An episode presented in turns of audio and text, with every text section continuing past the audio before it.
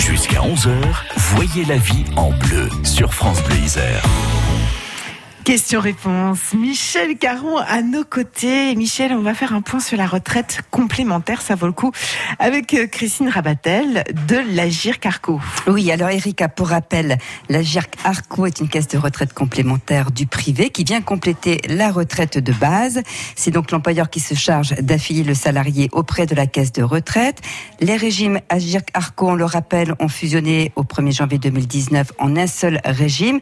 Et ce régime de retraite, qui est obligatoire pour tous les salariés du secteur privé continue à fonctionner par points, mais désormais, la valeur du point Agirc Arco est identique à la valeur du point Arco.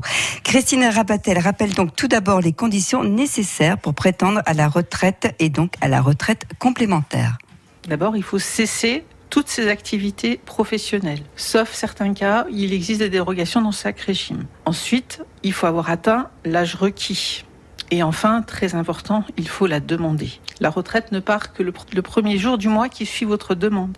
Donc si vous la demandez pas, ce ne sera pas rétroactif. en sachant qu'au niveau des retraites complémentaires, on a une petite tolérance dans la mesure où on est subordonné à avoir la retraite du régime de base. Donc vous avez trois mois après la date de réception de la notification du régime de base pour faire votre demande pour qu'on soit rétroactif à la date d'effet de du régime de base. En ce qui concerne la retraite de base, euh, on conseille six mois avant la date de, de, la retraite Oui, au niveau des retraites complémentaires, euh, c'est quatre à six mois avant.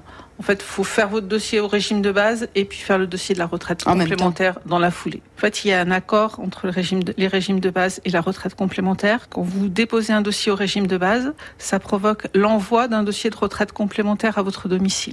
Donc on ne devrait pas l'oublier. Donc on ne devrait pas l'oublier. Mais si vous ne renvoyez pas ce dossier, si vous ne nous rappelez pas pour prendre un rendez-vous ou si vous ne faites pas votre retraite sur Internet, à ce moment-là, la retraite, elle, elle est pas. Vous avez le dossier, mais elle n'est pas initiée, donc vous n'y aurez pas droit. C'est un dossier à remplir, un dossier qu'on reçoit chez soi Qu'on reçoit chez soi ou qu'on fait sur Internet directement. Ce qu'il faut bien savoir, c'est que sur les demandes sur Internet, au niveau des retraites complémentaires, elle se fait en deux temps. Dans un premier temps, on fait la demande et vous allez recevoir un mail trois jours après 3-4 jours. Et à ce moment-là, il faudra valider votre demande, valider votre carrière, télécharger les pièces nécessaires et signer votre demande de retraite en ligne.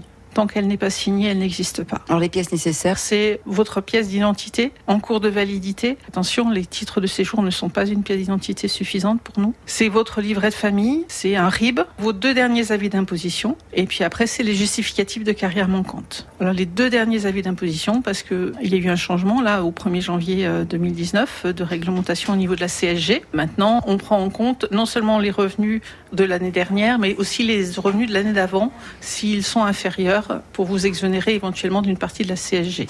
Voilà, donc il faut bien penser à demander votre retraite car elle ne part qu'au jour de la demande et on l'a vu, Erika, elle n'est pas rétroactive.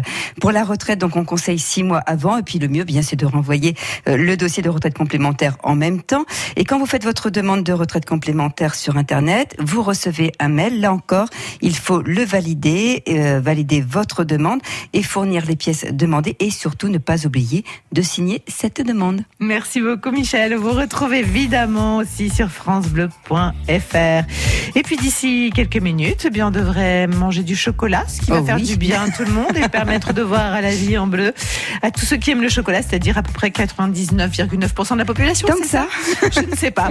En tout cas, le chocolat, lequel pour euh, faire plein de bonnes choses, évidemment, à la maison. Pour Pâques, évidemment, aussi, Thierry Court a plein d'astuces de, de chef à nous donner. Vous allez pouvoir aussi, bien sûr, poser vos questions et partager les bonnes recettes.